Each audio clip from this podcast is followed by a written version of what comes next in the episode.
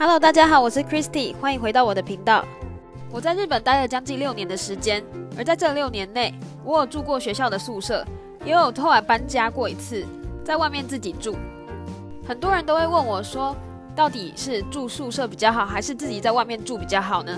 所以我在这几集会跟大家分享一下我的宿舍生活，还有我的搬家经验，以及在日本租房的各种细节，希望可以帮助到大家。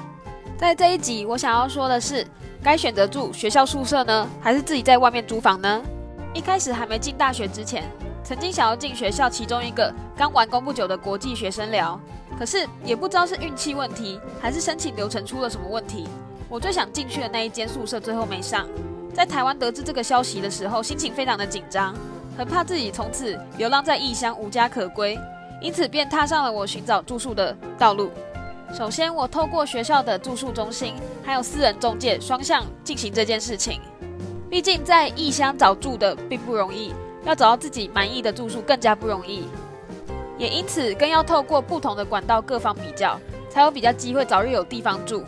在有正式的家之前，我也先住在一个由台湾人经营的一个类似民宿的地方，位于 JR 木白站附近，比较幽静一点的住宅区，离学校步行也只要十五分钟而已。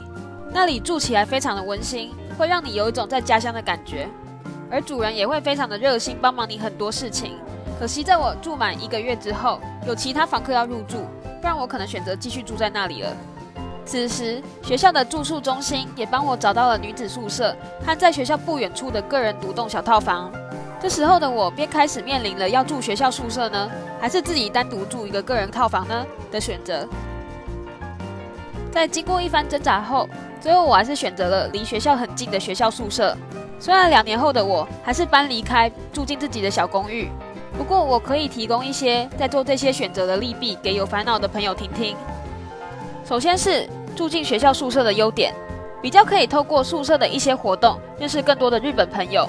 在这之后的几集我会有更详细的解说，并且一开始来日本处理各种手续的时候，比较可以得到协助。但是缺点就是。有门禁时间，比较不自由。虽然有个人的卫浴还有厨房，但每一次洗衣服都得排队，而且还要付钱，所以长期累积下来的时候，价格其实不少。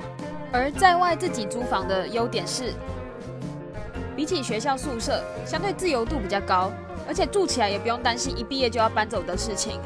但是缺点就是，日本大部分只提供空房，因此要采购家具之类的很耗财。而且日本的租屋手续非常的麻烦，比方说要付礼金两到三个月不等。所谓的礼金就是类似保证金，所谓的礼金就是保证金的意思，在你租进去的时候一次性付清，然后在退房的时候，房东会检查房屋的状态，扣掉一些清洁费，还有你损坏物品的价格，再把那些钱退还给你。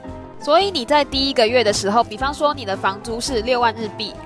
这礼金有两个月的话，等于你那个月要付十八万日币，非常大的数目。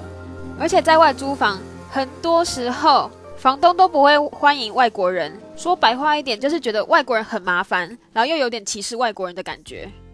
另外，房价方面，以东京来说，价格还是比台北高很多。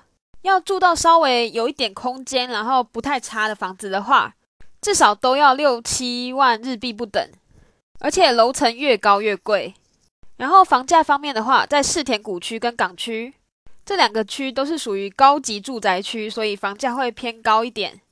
我每次去那边都会觉得，哇塞，我好像到不同的世界了。那边的人都开着各种名贵的车，餐厅看起来也爆贵，就是那种一两万起跳的。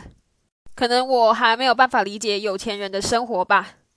以上就是我这一次想跟你们分享的日本租屋还有学校宿舍的一些情报。下一次我会更详细讲我的宿舍生活。如果你喜欢我故事的朋友，也别忘了帮我按下订阅，并且把我的频道分享给你所有的朋友。那么我们下次见，拜拜。